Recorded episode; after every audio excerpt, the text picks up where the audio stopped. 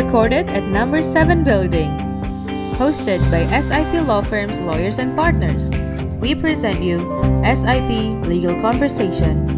This podcast is provided for informational purposes only and should not be construed as legal advice on any subject matters.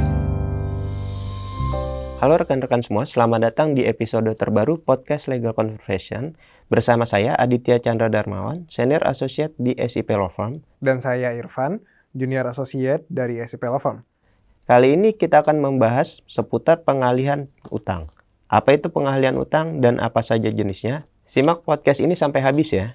Apa yang dimaksud dengan pengalihan piutang? Uh, pengalihan piutang adalah keadaan di mana pihak yang berpiutang atau mengalihkan tagihannya atau mengalihkan piutangannya kepada pihak lainnya, di mana pihak tersebut nantinya memiliki hak atas piutang tersebut kepada si debitur. Nah, di Indonesia jenisnya itu ada tiga, novasi, subrogasi, dan cesi. Apa itu novasi? Novasi adalah pengalihan piutang yang terjadi karena adanya pembaruan piutang. Novasi itu ada tiga. Yang pertama adalah novasi objektif, yaitu novasi di mana dilakukannya pembaruan piutang yang merubah objek perjanjiannya. Tidak ada perubahan antara kreditur maupun debitur. Yang kedua, novasi subjektif pasif, yaitu perjanjian yang dilakukan antara kreditur dengan debitur yang baru, di mana debitur yang baru ini menggantikan kewajiban dari debitur yang lama. Jadi yang berubah adalah debiturnya. Nah, untuk novasi subjektif aktif, adanya kreditur baru yang menggantikan dudukan kreditur lama untuk mengajukan penagihan. Jadi yang menjadi perubahannya adalah krediturnya di sini.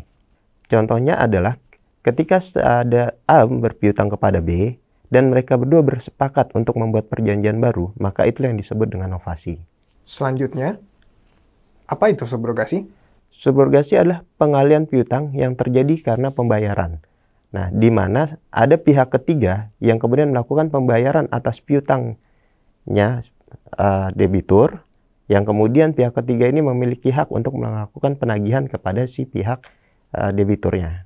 Untuk subrogasi, contohnya adalah misalkan si A berpiutang kepada si B, di mana kemudian hadir si C melakukan pembayaran kepada si A, maka hak tagih A akan beralih kepada si C.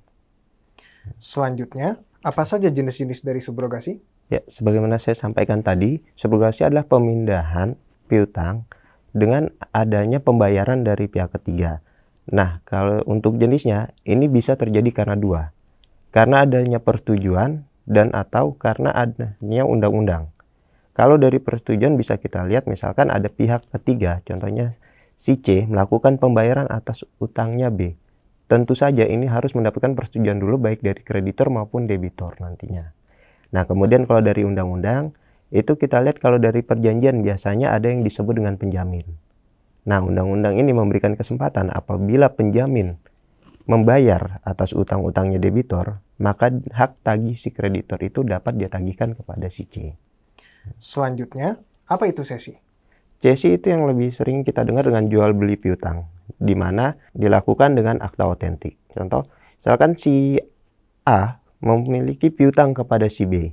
Nah, si A ini berhak untuk melakukan penjualan piutangnya kepada si C, yang kemudian si C memiliki hak tagih kepada si debiturnya atau si B. Lalu jenis pengalian piutang apa yang sering digunakan dalam praktik bisnis? Uh, pada dasarnya sih ketiganya sering dilakukan, tapi yang sering lebih didengar adalah mengenai cesi karena lebih efektif dan lebih mudah. Uh, apakah ada tips untuk menentukan jenis piutang apa yang akan kita gunakan? Uh, kalau untuk tipsnya, kita harus melihat dulu dari kondisi maupun situasi atas piutang. Nah, di mana masing-masing dari baik cesi, subrogasi maupun novasi ini memiliki keuntungan dan kelemahannya tersendiri. Misalkan kalau kita sebut cesi. Cesi itu cukup diberitahukan akta otentiknya kepada pihak ketiga. Sedangkan kalau untuk subrogasi biasa ada persetujuan.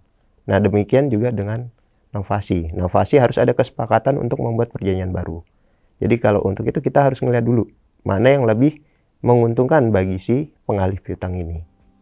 Terima kasih rekan-rekan semua sudah mendengarkan podcast Legal Conversation episode kali ini.